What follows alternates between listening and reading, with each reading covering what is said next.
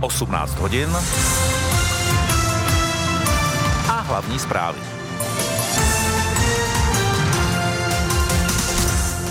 Novým prezidentem bude Petr Pavel. Ve druhém kole voleb porazil André Babiše. Já bych moc rád nejenom poděkoval všem, kteří mě volili, ale zároveň bych také chtěl poděkovat i těm, kteří mě nevolili, ale přišli k volbám.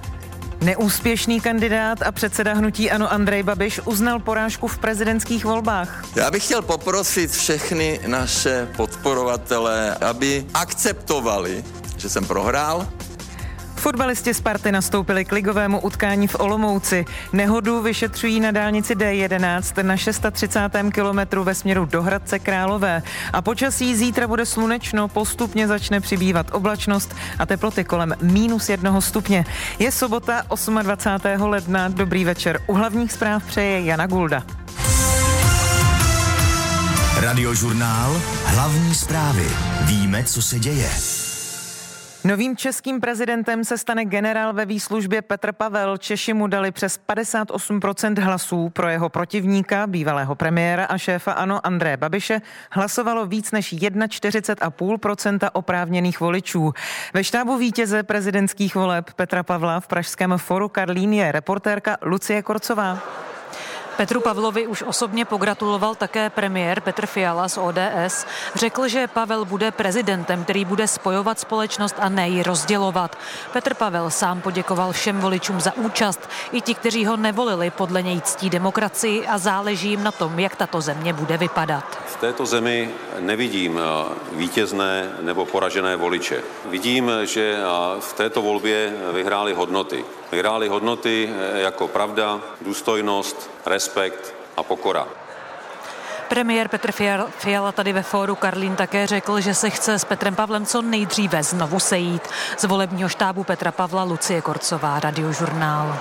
Neúspěšný prezidentský kandidát Andrej Babiš uznal výsledky voleb a pogratuloval vítězi. Celý den je v jeho štábu na Pražském chodově reportér Vojtěch Tomášek. Andrej Babiš dorazil do svého štábu v dobré náladě, poděkoval voličům, kolegům z hnutí ANO i své manželce Monice. Gratuloval taky budoucímu prezidentu Petru Pavlovi a uznal porážku. K tomu samému vyzývá i své podporovatele. Já bych chtěl poprosit všechny naše podporovatele a naše fanoušky, aby akceptovali, že jsem prohrál a akceptovali, že máme nového prezidenta. Babiš Pavlovi popřál, aby byl prezidentem všech občanů České republiky. Předseda nejsilnějšího opozičního hnutí zdůraznil, že dosáhl skvělého výsledku. Své voliče pak vyzval, aby ano volili v příštích sněmovních volbách. Babiš taky odmítl, že by jeho kampaň byla negativní. Teď je se svými příznivci mezi novináře po tiskové konferenci zatím nedorazil. Ze štábu Andreje Babiše, Vojtěch Tomášek, Radiožurnál. Vítězství Petra Pavla v prezidentských volbách slaví v Černoučku na Litoměřicku, kde generál ve výslužbě bydlí. S přehledem tam zvítězil v prvním i ve druhém kole. A na místě je reportérka Lucie Hejzlová. Volební účast v Černoučku byla necelých 90%. Petr Pavel získal 252 hlasů, Andrej Babiš 25. Před malou chvílí si tady v sále připíjeli na vítězství Petra Pavla. Mezi místními je velmi oblíbený, mluví o něm jako o našem generálovi. Lidé se objímají, smějí. Jeden z obyvatel tu začal hrát na kytaru a zpívat. Ostatní se spontánně přidávali. Ta pozitivní energie se tady snad ani nedá popsat slovy. Místní tu mluví o vítězství klidu a demokracie a jsou pišní na svého prezidenta. Z Černoučku Lucie Hejzlová, radiožurnál. Andrej Babiš prohrál i v Průhonicích u Prahy, kde žije, stejně tak v Olbramovicích, kde je farma Čapí hnízdo. V obou kolech volby měl největší podporu v obci Milhostov na Chebsku, kde pro něj hlasovalo 93% obyvatel. Jak se vyrovnávají s výsledky, to zjišťoval reportér Dominik Hron. Atmosféra v obci zůstává mezi obyvateli napjatá, většina z těch, které jsem potkal na sídlišti, se vůbec nechtěla podělit o své pocity. Ostatní mi pak alespoň stručně a za spěchu řekli, že volili Andreje Babiše a vůbec nejsou spokojeni s celostátním výsledkem voleb. To průběžné sčítání hlasů tady většinou sledovali obyvatele sami doma, nekonalo se žádné větší schromáždění, ať už kvůli špatnému počasí nebo kvůli tomu, že jediná místní hospoda byla většinu dnes zavřená. Z Milhostova na Chebsku Dominik Hron, Radiožurnál. Radiožurnál. Hlavní zprávy. Víme, co se děje u vás. Současný prezident Miloš Zeman už Petru Pavlovi pogratuloval k vítězství a popřál mu, aby byl dobrým prezidentem. Na Twitteru o tom informoval hradní mluvčí Jiří Ovčáček. Pavlovi gratulují i další čeští politici. Předsedové vládních stran se těší na spolupráci s Petrem Pavlem. Podle premiéra Petra Fialy z ODS Pavel získal velmi silný mandát. Vyhrál občanský kandidát, vyhráli hodnoty, které reprezentoval a to je mimořádně důležitá zpráva v této mezinárodně ekonomicky složité době. Petru Pavlovi pogratulovali i zástupci opozičního hnutí ANO. Předsedkyně poslaneckého klubu Alena Šilerová výsledek respektuje. Určitě ten výsledek je ohromný, to já nespochybňuji. Nicméně politicky roztříštěný. Výsledek voleb uznala taky SPD. Třeba místo předseda Radim Fiala řekl, že SPD udělá vše proto, aby fungoval dialog mezi novým prezidentem a sněmovní opozicí. Andrea Kubová, Radiožurnál. Petru Pavlovi ke zvolení novým českým prezidentem postupně blahopřejí světoví lídři i diplomati. Gratulace už přišly z Bruselu a většiny sousedních zemí, stejně jako z Kieva. Ukrajinský prezident Volodymyr Zelenský ke svému blahopřání na Twitteru přidal i poděkování za Pavlovu podporu Ukrajiny a boje proti ruské agresi. To tež zmínila ve své gratulaci i šéfka Evropské komise Ursula von der Leyenová. Na Twitteru ocenila Pavlovy zkušenosti v oblasti diplomacie, obrany a mezinárodních vztahů. Podle ní budou důležité pro posilování evropských hodnot. Přímo do volebního štábu pak přišla Petru Pavlovi poblahopřát slovenská prezidentka Zuzana Čaputová. Blahoželám novozvolenému pánovi prezidentovi, blahoželám celé České republike a velmi se těším na spolupráci. Na blízkou spolupráci s novou hlavou Česka se těší i rakouský prezident Alexander van der Bellen a německý prezident Frank-Walter Steinmeier. Svá blahopřání pak na sociálních sítích zveřejnili například i ambasády Spojených států, Británie nebo Litvy. Kateřina Šmídová, Radiožurnál. Sport. Fotbalisté Hradce Králové zaskočili v Lize Plzeň a na hřišti vedoucího týmu vyhráli 2-1. Vítězství slaví i Bohemians, kteří přehráli Teplice 2-0 a Slovácko, které porazilo České Budějovice 1-0. Sparta nastoupila v Olomouci a je u toho David Nekvinda. Vstup pro Šestá minuta zápasu, zatím jsme gol neviděli, to znamená Sigma Olomouc, Sparta Praha 0-0. Z Olomouce David Nekvinda, Radiožurnál. Americká lyžařka Michaela Šifrinová vyhrála 85. závod světového poháru. Ve Špindlerově mlíně ovládla slalom a už zítra může vyrovnat rekord Ingemara Stenmarka. Nejlepší z českých reprezentantek Martina Dubovská skončila 21. Zelená vlna. Známe lepší cestu. Nehody na D5 u Berouna a na D11 u Poděbrat. Na dálnici D5 z Plzně do Prahy velmi opatrně za sjezdem na Beroun centrum. Na mostě na 17. kilometru se srazila dvě auta. Na místě už jsou hasiči, projíždí se pomalu levým pruhem a brzdí se náhle do krátké kolony. Na D11 z Prahy do Hradce Králové zpomalte za sjezdem na Poděbrady. Na 36. kilometru je po nehodě blokovaný odstavný pruh, místo je označené šipkou, kolem se projíždí plynule. Na D8 z Prahy do Ústí nad Labem dejte pozor za sjezdem na Lovosice. Na 51. kilometru stojí porouchané osobní auto, je v odstavném pruhu. Na silnici 4 z Volině do Strakonic zpomalte za Přechovicemi. Auto tam sjelo do příkopu a zpomaluje se z obou směrů. A na silnici 3 z Dolního dvořiště do Českých Budějovic za Kaplicí vyšetřují nehodu dvou aut, jezdí se kivadlově a zdržíte se krátce z obou směrů. Další zelená vlna nejpozději za půl hodiny. Volejte call centrum Zelené vlny 800 553 553. Počasí. V noci se ochladí na minus 7 až minus 12 stupňů Celzia. Při velké oblačnosti bude kolem minus 4 stupňů. Zítra čekáme jasno až polojasno. Ráno hlavně v Čechách ojediněle mrznoucí mlhy. Během dne pak začne oblačnost od severozápadu částečně přibývat. A nejvyšší teploty zítra minus 3 až plus 1 stupeň Celzia a v tisíce metrech na horách většinou kolem minus 6 stupňů. Tolik zprávy. Dál posloucháte povolební speciál radiožurnálu a Českého rozhlasu Plus moderují Jan Pokorný a Jan Bumba. Hlasy ve druhém kole prezidentské volby byly tedy sečteny poměrně rychle, výsledek je zcela jednoznačný. Pokud se chcete podívat, jak volili vaši sousedé, tak nejpodrobnější mapu z výsledky v každém okrsku najdete na našem serveru i rozhlas.cz a my přejeme dobrý poslech. Volby 2023. Našimi hosty jsou stále komentátor Českého rozhlasu Petr Hartmann a sociolog Daniel Prokop ze společnosti PEC Research. K volbám už se vyjádřila i stávající hlava státu, prezident republiky Miloš Zeman. Překvapil ho výsledek té prezidentské volby, čekal, že Petr Pavel nad Andrejem Babišem možná vyhraje, ale nepředpokládal takovéto vítězství o 16 procentních bodů, jak řekl. V čem vlastně pojďme, už jsme se o tom zmínili a pojďme i na závěr toho dnešního speciálu. Připomínám posluchačům, že teď čekáme na rozhovor s nově zvoleným prezidentem České republiky eh, Petrem Pavlem. Eh, v čem, je, v čem byl ten zásadní rozdíl, že to bylo těch 16% bodů, Petře?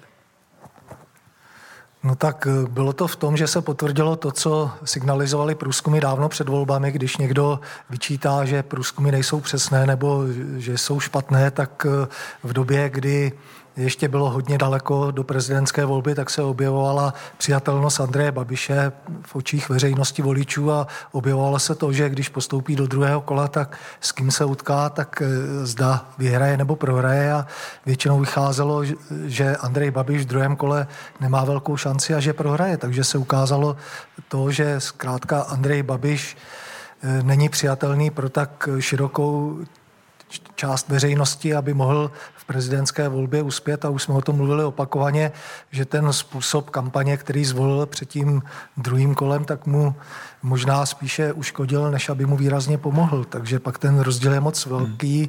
na první pohled a e, nevěřím ale tomu, že prezident Miloš Zeman neměl dostatek informací před e, tím hlasováním, před druhým kolem, aby byl velmi překvapen tím výrazným rozdílem. Když se podíváme na práci výzkumných pracovišť, relevantních výzkumných agentur, teď už se eh, dívám na Daniela Prokopa, eh, tak eh, se můžou radovat, protože oni bývají začasté na tapetě, když se třeba někde o něco nebo o hodně netrefí. Tak průměr, průměr výzkumu byl kolem 58%, možná 58,2 dokonce prostě, e, takže to je velmi přesné. E, ukazuje se trošku e, nepochopení v tom, v čem je chyba těch výzkumů největší. Hmm. Ona není v tom, že by ty výzkumy u těch dobrých agentur byly špatně udělané. Ona je v tom, že v ve chvíli, kdy máte hodně kandidátů a hodně lidí zvažuje prostě, jestli bude volit Petra Pavla, Danu Šinerodovou, Pavla Fischera, nebo dokonce Danu Šinerodovou nebo Andrej Babiše, takový lidé taky byli, eh, tak, nebo Jaroslava Baštu nebo Andrej Babiše, tak eh, prostě ten výzkum nemůže rozhodnout za ty lidi, kteří sami neví. A proto ty výzkumy, které jsou dělané i týden před volbami, 14 eh, dní před volbami, před prvním kolem dopadají ne úplně do, přesně, proč ti lidé se ještě rozhodnou a rozhodnou se často nějak systematicky. Třeba, že už eh, myslí na to druhé kolo, takže posílíte dva hlavní kandidáty, což se stalo. Eh, když máte druhé kolo, tak těch zvažujících je velmi málo mezi nimi, kteří by se rozhodovali mezi Andrejem Babišem a Petrem Pavlem a jde v podstatě jenom o tu účast. Jo. Takže tam vlastně odpadá jedna z dvou hlavních problémů. Proto jako dobře dělané výzkumy jsou vždycky samozřejmě přesnější u duelu dvou kandidátů, než u nějakého širokého spektra kandidátů. A nemohl ale přece jen tu předpověď druhého kola voleb nějak ovlivnit nějaký významný fakt, nějaká nová okolnost, třeba to, že eh, Andrej Babiš na sociálních sítích vyzval, a teď nevím, jestli to bylo v hmm. žertu nebo vážně míněno, eh, ať lidé využijí toho jeho vysokého kurzu u sáskových kanceláří, vsadí na něj peníze a pak jdou volit. Ně, něco takového, to, to hmm. nemůže rozkolísat? Vždycky o tom dobré přemýšlet posluchač nebo divák z vlastního pohledu, jestli by ho něco takového ovlivnilo, ať je na jakékoliv straně a vždycky dojdete, no většinou dojdete k tomu, že vás by to neovlivnilo, ale předpokládáte nějakou skupinu lidí, kterou by to ovlivnilo, jo. Takže eh, to samé ty debaty prostě. Eh, tam jsou debaty, kde byla prostě jasná výhra třeba Miloše Zemana proti Jiřímu Drahošovi na primě, eh, kterou navíc sleduje hodně lidí, kteří ty kandidáty nebo toho Jiřího Drahoše neznají, tak tam to má smysl. Ale když ta kampaň, jako kampaň Petra Pavla buduje tu jeho pozici dlouho, ten kandidát je relativně známý už prostě, tak tahle malé věci prostě mají relativně omezený vliv. To by muselo být něco opravdu, opravdu velkého prostě na ty kandidáty, aby to mělo vliv. Taky on i za tuhle výzvu Andrej Babiš sklidil částečně kritiku, protože mu říkali, že podporuje hazard. Tak on nejen podporuje hazard, ale samozřejmě ty lidé měli drtivou šanci, že ztratí ty peníze, které se na něj vsadí. Jo. Takže on prostě, já nevím, kolik tam lidí sadilo, ale eh, bohužel teda stál. Tak, tak ten kurz nebyl nezajímavý zase na druhou stranu. No ten kurz nebyl nezajímavý. Ono, když to je třeba desetku jedné, tak vypadá to, že vyhrajete, ale když ta šance je úplně minimální, eh, tak samozřejmě pořád je občas jako dobré sázet i na někoho, kdo má kurz 1,1 ku 1. Jo. Takže... Ale řádově vyšší částky než třeba tisícovku. Že? Tak musíte za milion, prostě, jo. abyste viděl 100 tisíc. No. Petr, Petr Hartmann už se tak vehementně hlásí o slovo, že se ani nechci ptát, jestli se nechci Ne, o, vsazení nechci mluvit, ale chci mluvit o tom, že právě sáskové kanceláře si povzdechli, že škoda, že Andrej Babiš s tím přišel tak pozdě, že tolik lidí na to nestačilo zareagovat a nasázet si, protože pochopitelně by na tom více vydělali, ale když jsme právě u těch sáskových kanceláří, tak eh, pro ně je vždy potěšení spíše to, když ten výrazný favorit eh, prohraje, neuspěje, protože na něj většinou bývá nasázeno daleko víc peněz než na toho outsidera.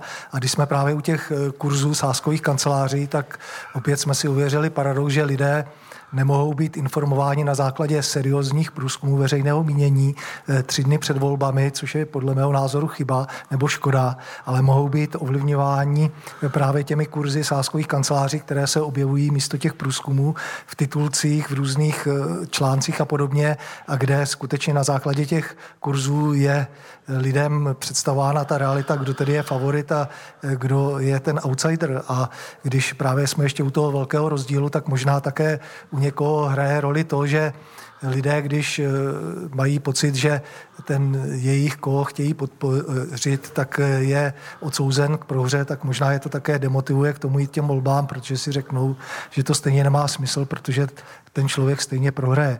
Eh, nemyslím, že to je v vojné míře, ale může také u někoho to hrát roli. Co si myslí Daniel Prokop o tom, že na jednu stranu tady hmm. máme moratorium pro seriózní agentury a výzkumy a na druhou stranu sáskové kanceláře můžou do poslední vteřiny eh, vlastně nabízet sásky a vlastně taky vla, tu svoji... A i kandidáti predikci. si můžou vlastně do poslední vteřiny říkat, co chtějí.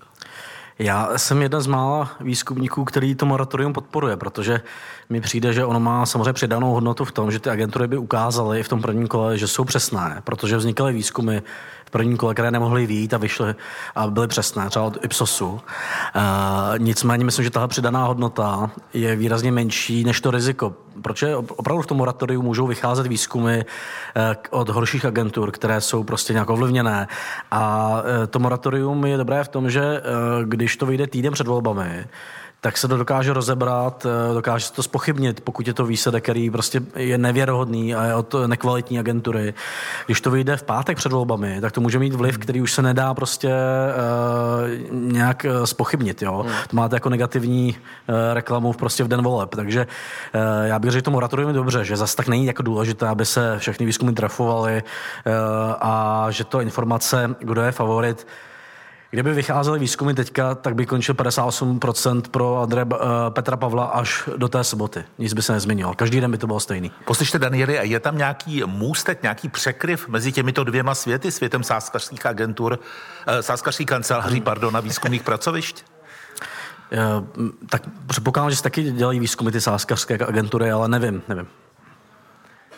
Dobře, máme tady informaci, že už i Emmanuel Macron, francouzský prezident, popřál Petrovi Pavlovi ke zvolení hlavou státu, vyzdvihl evropské hodnoty, které Francii a Česko spojují a vzkázal Petru Pavlovi, že je v Paříži eh, kdykoliv vítán. To jsou slova francouzského prezidenta Emmanuela Macrona, která napsal na svém Twitteru, pozor, ale ve francouzštině i v češtině, tak ale tam nevíme, jestli použil automatický překladač, nebo někdo z jeho spolupracovníků vládne eh, dobře češtinou. Myslí si Petr Hartmann, že ty reakce ze zahraničí, které přišly, a v první řadě musíme zase připomenout Zuzanu Čaputovou přímo ve volebním štábu eh, Petra Pavla, ale i velmi jaksi vlídné vstřícné reakce z dalších zemí, Ukrajina, Německo a tak dále.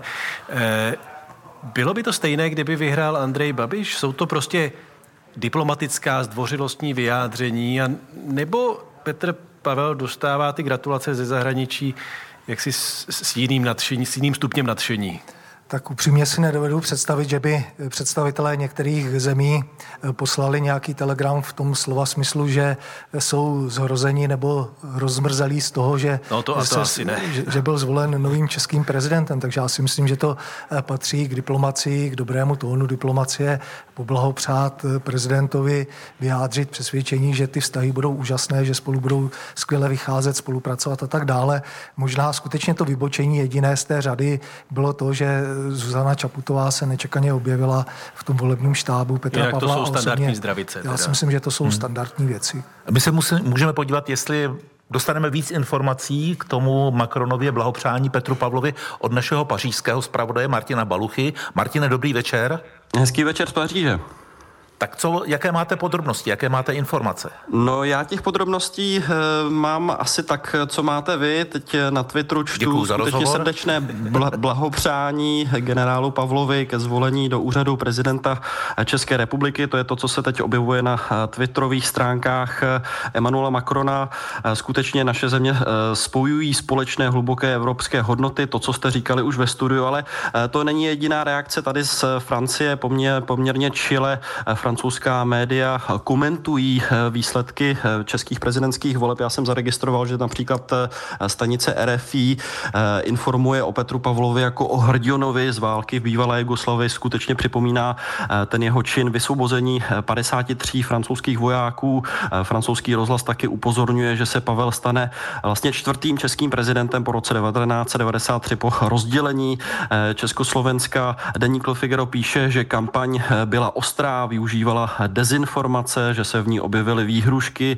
Deník Lezeko připomíná už ta dřívější slova, možná sliby, sliby Petra Pavla, že bude nestranickým prezidentem, že bude i nadále podporovat pomoc Ukrajině, to se tady taky hodně zmiňuje a Deník Lezeko si všímá taky takové odlehčení na závěr toho jejich článku bílých vlasů a fousů generála Pavla. Říkají, že je má pečlivě střižené takže toho si všímají i francouzská média, konkrétně tedy deník Lezeko.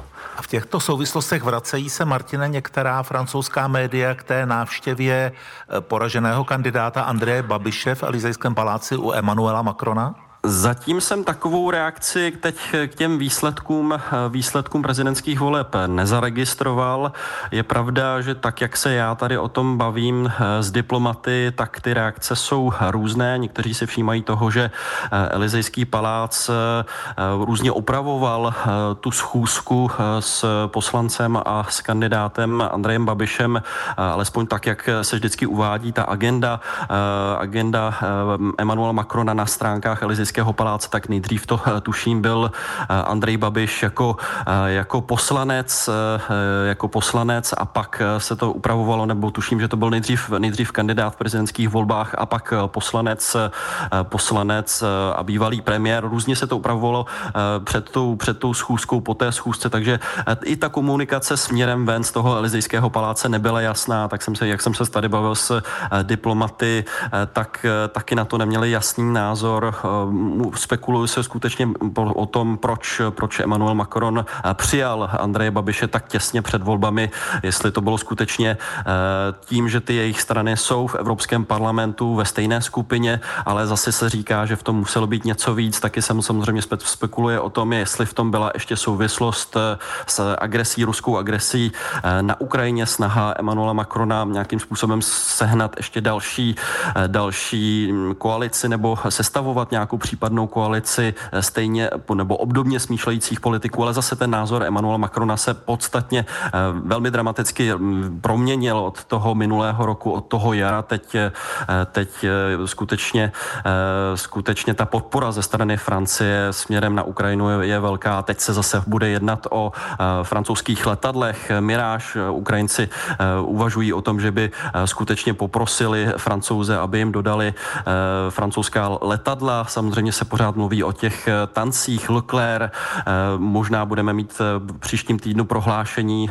Francouzi mohli by být, ale to se ještě, to se ještě uvidí, jestli, jestli budou ochotní poslat své tanky na Ukrajinu, protože těch tanků mají málo a pak, pak tam jsou ještě další, další souvislosti. To byl náš zpravodaj ve Francii Martin Balucha. Děkujeme za informace. Naschledanou.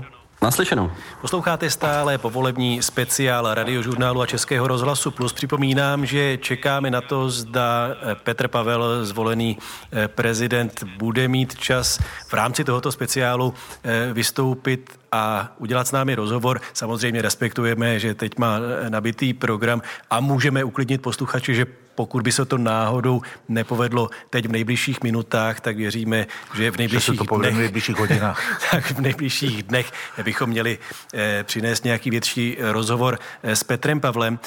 Eh, byli jsme ve Francii, byli jsme i jinde v zahraničí. Pane Prokope, Řekl byste, že touto volbou Česká republika vysílá nějaký signál do zahraničí? Asi uh, bezprostředně ano, vzhledem k tomu, uh, k té geopolitické situaci dneska. Uh, dlouhodobě nevím, myslím, že dlouhodobě se ty signály střídají prostě ne z naší strany, ale ze všech dalších stran. Posloucháte radiožurnál a Český rozhlas Plus. My máme informace z volebního štábu Petra Pavla, že někdy, ale spíš až po půl sedmé, protože eh, teď dává rozhovory eh, televizním stanicím České republiky přítomným na místě, eh, tak by dal rozhovor i Českému rozhlasu, což bude, jak se říká Cimrmany, taková pěkná tečka za tím dnešním volebním studiem, anebo abychom to neklasifikovali, tak řekněme, že to bude jenom tečka, protože ještě nevíme, jaký ten rozhovor bude. S námi ve studiu jsou stále Daniel Prokop eh, ze společnosti PEC Research a komentátor Českého rozhlasu eh, Petr Hartmann. Když se podíváme na tu třetí napásce, na Danuši Nerudovou, jakou očekáváš eh, její další politickou kariéru, pokud nějaká bude?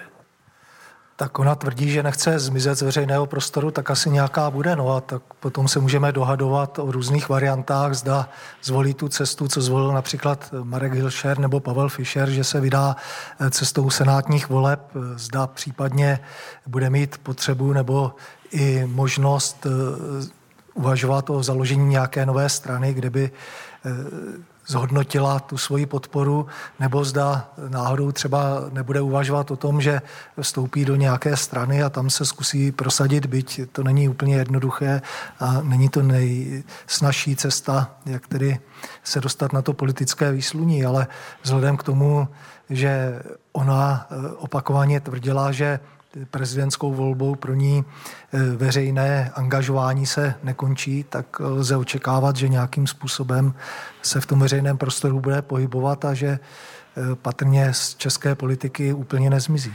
Já jsem zaznamenal teď eh, na sociálních sítích i takový názor, že Danuše Nerudová vlastně hodně odpracovala Petru Pavlovi kampaň teď před tím druhým kolem. Souhlasí Daniel Prokop? Ty data s tím souhlasí tedy, protože ten odhad z těch eh, okrskových dat ukazuje, že, nebo eh, odhaduje, že Petra Pavla volilo kolem 90% voličů Danuše Nerudové i Pavla Fischera, takže obrovská Eh, většina voličů Danuše Nerudové i Pavla Fischera volilo Petra Pavla, zbytek se nezúčastnil, nebo malinká část volila Andreje Babiše. To je obrovský rozdíl proti těm volbám v roce 2018, kde velká část těch voličů eh, Pavla Fischera, Marka Hilšera, Michala Horáčka vlastně k těm volbám nešla, anebo eh, k tomu druhému kolu, anebo volila část Miloše Zemana. Takže tady ta ta velmi jako aktivní kampaň, jak Danuše Nerudové, tak Pavla Fischera zřejmě hrála roli. Samozřejmě hrálo roli i to, že ten druhý kandidát byl pro ně nepřijatelný už uh, před těmi volbami, ale uh, dohromady to přihrálo, uh, přihrálo Petru Pavlovi až okolo milionu hlasů, ty, uh, ty dva tábory. Na druhou stranu Danuše Nerudová se hned po tom prvním kole vyjádřila směrem k Andreji Babišovi, že je to zlo pro českou politiku, což potom Andrej Babiš samozřejmě zručně využil ve své, ve své kampani. Tak já jsem i tady před tím týdnem říkal, že bych Uh, že by mi přišlo lepší nepoužívat tyhle kategorie zla, protože je asi dobré jako říkat, v čem Andrej Babiš, a proč by v té politice třeba neměl být kvůli střetu zájmu, nebo co udělal špatně, ale takhle to souboj dobra se zlem vlastně vytlačuje z té politiky ta témata, o kterých jde těm lidem v těch regionech, kteří nakonec volí v některých volbách v uvozovkách to zlo, protože jsme zapomněli na ta témata, která je pálí. Tak když jsme poslouchali vystoupení Petra Fialy, předsedy vlády České republiky, tak i on vlastně zdůrazňoval, že to jsou třetí prohrané volby Andreje Babiše a že má takový pocit, jako by politická kariéra eh, Andreje Babiše spíš se chýlila ke konci, jestli to můžu takhle interpretovat. Na druhou stranu, podle Miloše Zemana, eh, nelze Andreje Babiše odepisovat, i když v prezidentské volbě neuspěl. Miloš Zeman připomněl, že on sám v roce 2003 nebyl zvolen a v roce 2013 eh, se do vysoké politiky vrátil. Petr Hartmann? Tak na rozdíl od Miloše Zemana se Andrej Babiš do vysoké politiky nebude muset vracet, protože podle mého názoru on v ní zůstane. Ostatně i z těch jeho vyjádření po skončení prezidentských voleb je to zřejmé, že jeho cílem je to, že se chce stát budoucím premiérem této země, takže se ještě v budoucnosti teoreticky můžeme dočkat určité formy spolupráce Petra Pavla s Andrejem Babišem. Petr Hartmann, komentátor Českého rozhlasu, zůstává hostem ve studiu. Podíváme se teď do volebního štábu Petra Pavla. Máme tam reportérku Danielu Tolingerovou. Ve štábu Petra Pavla v Pražském fóru Karlín je teď zase o něco rušněji. Na ploše před pódiem to z našeho balkónu, odkud vysíláme, vypadá trochu jako v mraveništi. Všichni někam chodí, něco nosí, ať už je to vysílací technika, kamery, notebooky nebo skleničky s přípitkem. Petr Pavel teď jako vítěz voleb v sále dává individuální rozhovory novinářům. To vypadá zhruba tak, že se Petr Pavel obklopený davem lidí přesouvá z jedné strany sálu na druhý, navštěvuje improvizovaná studia, která tady televize mají. První tiskovou konferenci konferenci měl Pavel asi v půl čtvrté, řekl při ní, že ve volbách vyhrály hodnoty jako pravda, důstojnost, respekt a pokora. Další tiskový briefing měl Petr Pavel krátce před, šest, před šestou hodinou. To byl společný briefing se třemi neúspěšnými kandidáty z prvního kola volby, kteří Pavla do toho druhého podpořili. Šlo o ekonomku Danuši Nerudovou a senátory Pavla Fischera a Marka Hilšera. Danuše Nerudová médiím řekla, že je dobře, že Pavla nepodpořil jen slovně, ale i činy. To znamená, že ho doprovázeli na výjezdy do regionů. Pavel Fischer ten zase řekl, že konečně bude mít Česko prezidenta, který mluví slušně. A Marek Hilšer uvedl, že by nový prezident měl být prezidentem všech a neměl by přitom zapomenout ani na ty, kteří volili Andreje Babiše. Osobně za Petrem Pavlem do štábu přijeli taky premiér Petr Fiala z ODS a slovenská prezidentka Zuzana Čaputová. Ze štábu Petra Pavla Daniela Tolingerová, Radiožurnál. Děkujeme Daniele za vstup ze štábu zvoleného prezidenta Petra Pavla. Jestli se někdy něco jmenovalo čekání na prezidenta, tak to je tahle část eh, volebního studia radiožurnálu a Českého rozhlasu Plus, eh, kde jsou hosty eh, Daniel Prokop ze společnosti PEC Research a Petr Hartmann, komentátor Českého rozhlasu. Daniel Prokop se dlouhodobě věnuje také vzdělávání a reformě školského systému a podobně. Vy jste viděl v programu nebo ve vystoupeních Petra Pavla nějaká témata, která by s tímhle korespondovala? No, určitě dával rozhovory. Eh, pamatuju si jeden, eh, myslím pro seznam, kde se tím zabývali a bylo vidět, že si nastudoval to téma, že, že se hodně věnoval tématu nerovnosti ve vzdělávání, vlastně těm zaostávajícím oblastem ve vzdělávání. Takže to mě až překvapilo prostě, eh, že to znělo fundovaně, ty odpovědi. A ten prezident může tu velkou symbolickou moc využít pro cokoliv eh, bude chtít. Jo. Eh, Miloš Zeman to využil trošku pro eh, věci, jako jsou vyvolávání obav superchlíků a podobně, ale když prezident bude pět let tlačit na zlepšení českého vzdělávání v těch učích regionech nebo na další věci, tak samozřejmě i ta symbolická moc, byť, že on, on tam nemá žádné pravomoci, hmm. tak pohne s tou politikou. Jo. To Miloš Zeman ukázal, že to umí, byť ne vždy prostě směrem, který by třeba eh, se dal označit za dobrý, tak eh, ukázal, že silný prezident umí tou symbolickou mocí posouvat tu politiku. Když se podíváme na Petra Pavla, té době, kdy, jak on říká, odešel do výslužby nebo do toho, do toho důchodu a na Petra Pavla dnes, 28. ledna 2023, tak je evidentní, že on na sobě velmi zapracoval, že se té přípravě na prezidentskou funkci věnoval velmi poctivě a zevrubně, že se asi hodně vzdělával, protože působil kompetentně v odpovědích na otázky různého typu, ať už to byla ta, o které mluvil teď Daniel Prokop, nebo i otázky ekonomické, byť mu jeho oponent Andrej Babiš často předhazoval, že to má, že to má jenom naučené. Ale asi to stačilo, Petře Hartmane. Tak z pohledu toho volebního výsledku to určitě stačilo. když člověk eh, sledoval ty debaty, tak bylo znát, že Petr Pavel se určitým způsobem posouvá, že se daleko lépe v těch věcech orientuje, ale přece jenom bylo patrné, že Například ekonomika není příliš jeho silná stránka.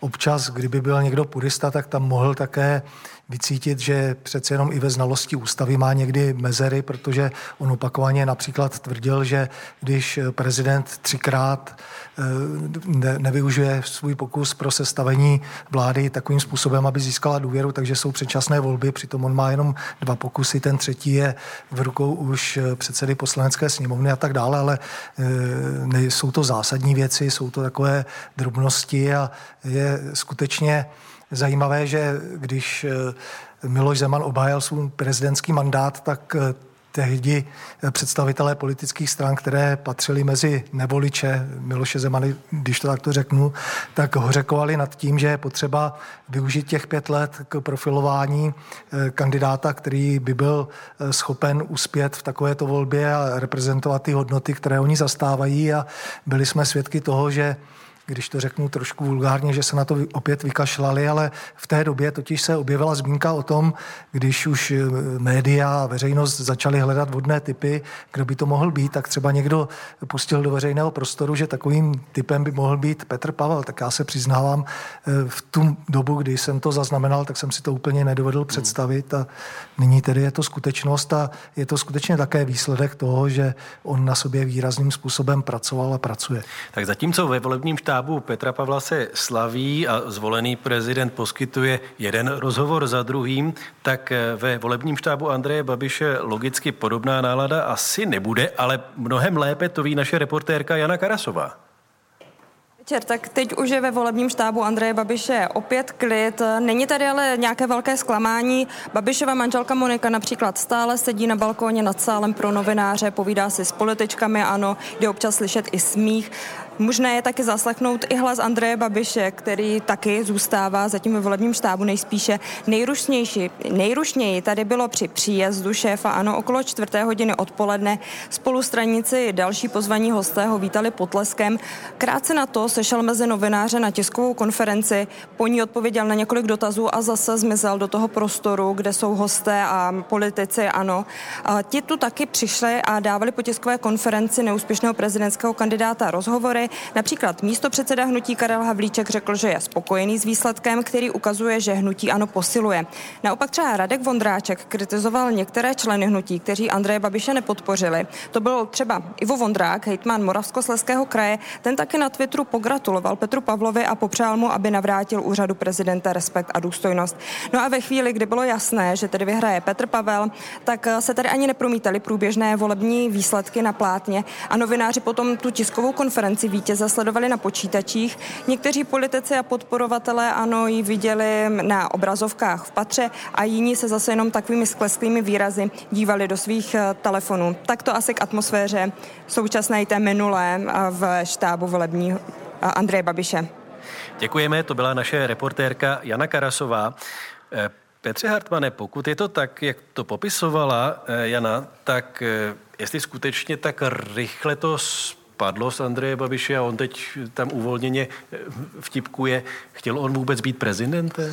No, to jsem zrovna chtěl říct, že on asi vnímal, jaké jsou jeho šance a možná, že skutečně ta prezidentská kampaň a to, že se zúčastnil prezidentské volby, tak hlavní smysl mělo v tom, aby, eh, dá se říci, si otestoval přízeň lidí, zkusil získat některé voliče pro sebe, pro hnutí ano, ne směrem k prezidentské volbě, ale směrem k té volbě do poslanecké sněmovny, která samozřejmě bude až za dlouho, ale e, prezidentská volba mu mohla posloužit jako další mezistupeň e, v té kampani, protože někdy to tak působilo, že buď to Andrej Babiš nebyl vnitřně přesvědčen o tom, že chce být prezidentem, nebo zkrátka ten jeho výkon nebyl vždy takový, jak by se čekalo od člověka, který jde tvrdě za svým a chce být tím prezidentem.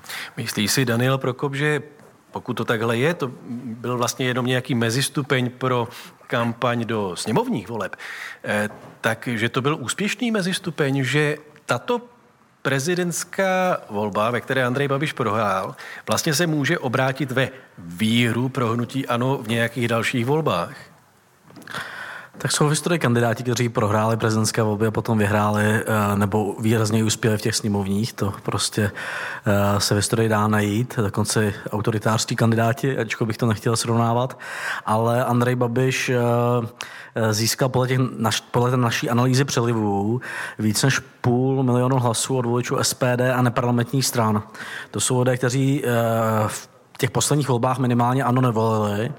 A samozřejmě tam jde uh, očekávat, že část z nich uh, hnutí ano, uh, jejich přízeň, přízeň si uchová.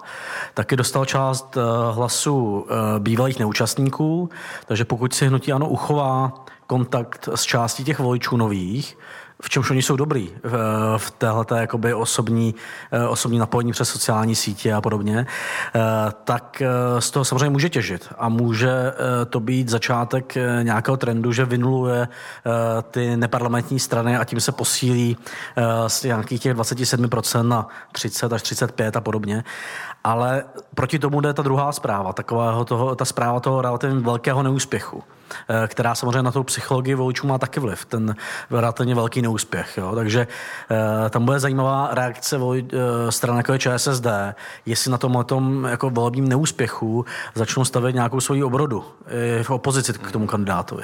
No a pokud ale tedy by opravdu chtělo hnutí ano oslovovat nadále ty voliče, kteří teď podpory, podpořili Andreje Babiše, jako třeba voliče SPD a neparlamentních stran, tak by zase muselo ale změnit svoji politiku, ne?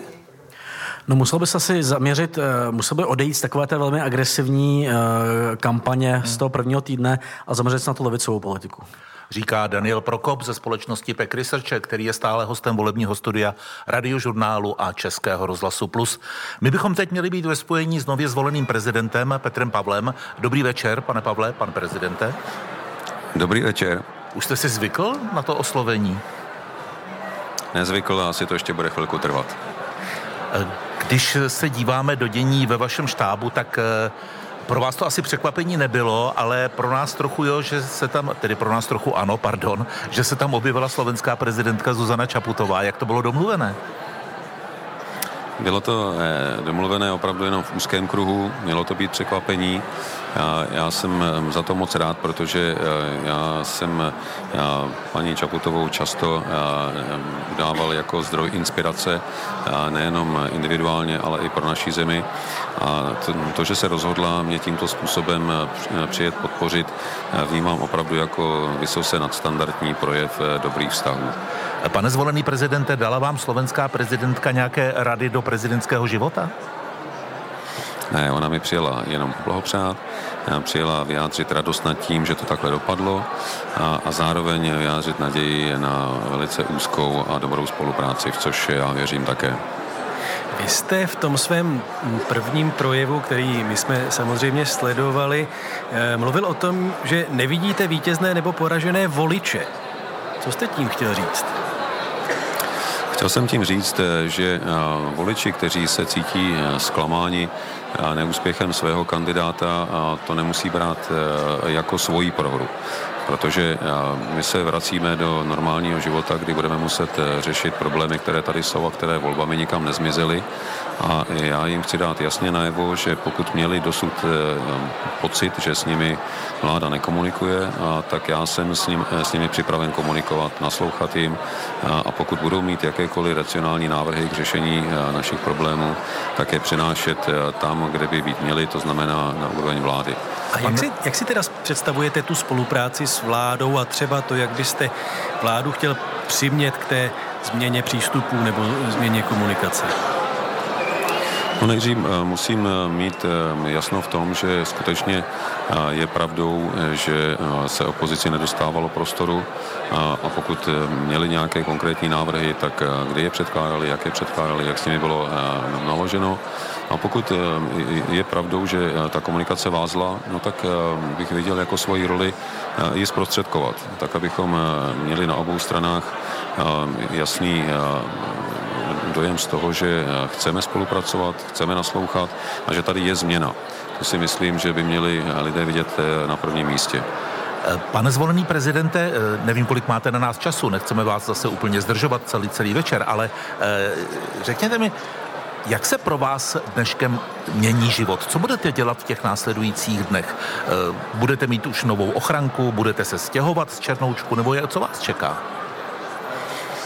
Tak ochranná služba policie České republiky za mě převzala odpovědnost kolem 16. hodiny, kdy byly zřejmé výsledky a předpokládám tedy, že teď už to bude e, po celou dobu, kdy budu prezidentem.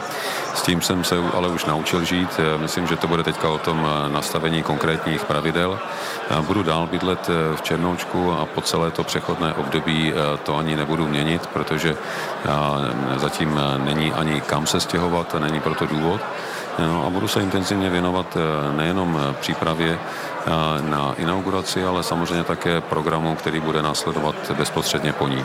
Proběhla už nějaká komunikace s Milošem Zemanem nebo jeho týmem o předání prezidentského úřadu? Ne, zatím ne, já jsem jenom zaznamenal vyjádření Miloše Zemana a, a budeme se určitě bavit o tom, jakým způsobem a kdy se budeme věnovat těm konkrétním předávacím procedurám. Tradičně u nově zvolené hlavy státu následují otázky, kam povede eh, jeho první zahraniční cesta. Předpokládám, že to, že Zuzana Čaputová eh, přijela osobně za vámi, nemění nic na tom, že první navštívenou zemí z vaší strany bude Slovensko?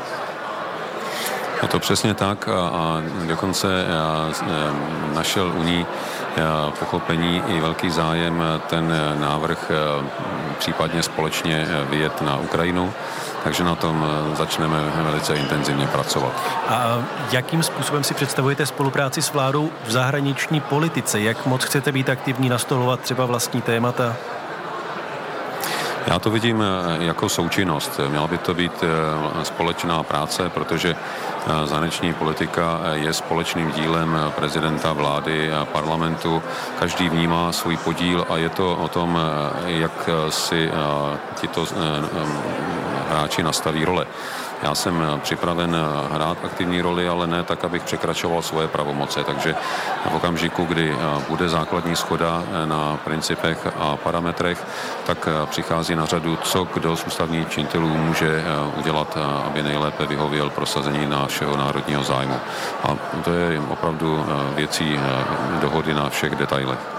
Vy sám sebe asi znáte nejlíp. Zkuste mi odpovědět na otázku, prosím, jak dlouho si myslíte, že do vás bude doznívat ta nebývale vyhrocená předvolební kampaň před druhým kolem? Už doznělo. to byl fofr. tak pane zvolený prezidenty, my vám děkujeme za rozhovor pro Český rozhlas a přejeme hodně štěstí ve vaší nové funkci. Naschledanou. Moc vám děkuji, naschledanou. Naším hostem byl nově zvolený prezident eh, Petr Pavel. Využijeme toho, že je tady s námi ještě Petr Hartmann a Daniel Prokop. Eh, váš stručný komentář k tomu, co jsme od nově zvolené hlavy státu slyšeli. Petře? Tak eh, slyšeli jsme to, co se očekávalo, co Petr Pavel říkali v momentu, kdy běžela ještě prezidentská kampaň, jakým způsobem bude komunikovat s vládou, jakým způsobem se bude stavět ke svým pravomocem a podobně. A uvidíme v budoucnosti, zda eh, to tak bude, protože když je Eh, příznivé počasí, jak se říká, tak všechno se jeví jako samozřejmé, ale když přijdou nějaké krize, tak pak tam skutečně dojde k tomu, že se ukáže tedy, jak Petr Pavel v roli prezidenta ty krize bude zvládat, jak bude komunikovat a podobně. Myslím si, že k tomu má předpoklady, aby ty krize zvládal, tak uvidíme, zde naplní. Pane Prokope, to asi těžko lze hodnotit nějak jinak, než jako velice takové konsenzuální státnické vyjádření, to, co jsme teď slyšeli od eh, Petra Pavla. Může tímhle stylem komunikace on skutečně oslovit i ty voliče Andreje Babiše? Já myslím, že ano, jsou prostě v zahraničí e, příklady, kde ten kandidát, který do, umí dobře komunikovat, osloví voliče e, z toho druhého spektra. Myslím si, že důležité je, kromě toho, co říkal pan prezident, nově zvolený, e, bude dobrá, aby měl nějaký dobrý poradní tým, protože to byla jedna z jeho výhod, že měl relativně jako dobrý poradní tým ekonomů a podobně. A v té politice, eh, v, která se týká těch regionů nebo toho vzdělávání, o kterém jsme mluvili, to prostě je ďábel se skrývající v detailech. Jo? A bez těch detailů uh, tou zemí nepohnete. Takže, takže ten poradní tým by se měl vytvořit nějaký kvalitní v těch základních věcech. Daniel Prokop, sociolog ze společnosti PEC Research. Danieli, děkujeme, že jste se zúčastnil celého dnešního volebního studia. Držíme vám palce a přejeme hodně štěstí. Díky. Děkujeme taky Petru Hartmanovi, komentátorovi Českého rozhlasu. Pěkný večer. Měj se hezky. Eh, u mikrofonu byli Jan Pokorný a Jan Bumba. Jene děkuji za spolupráci tradičně vzornou, jako vždy. A já děkuji všem posluchačům za vlídnou pozornost. A my ještě děkujeme všem kolegyním a kolegům, kteří připravovali nejenom to dnešní volební studio, ale i předchozí předvolební debaty Českého rozhlasu a vůbec celý ten projekt, který mapoval dění v prezidentské kampani a samotnou volbu hlavy státu. Děkujeme za pozornost a hezký zbytek večera. Dobrý večer.